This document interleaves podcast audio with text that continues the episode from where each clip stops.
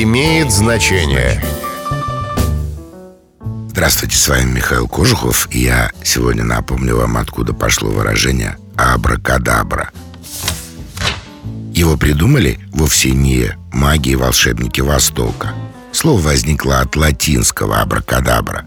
Означает оно непонятный набор слов, чепуха, бессмыслица.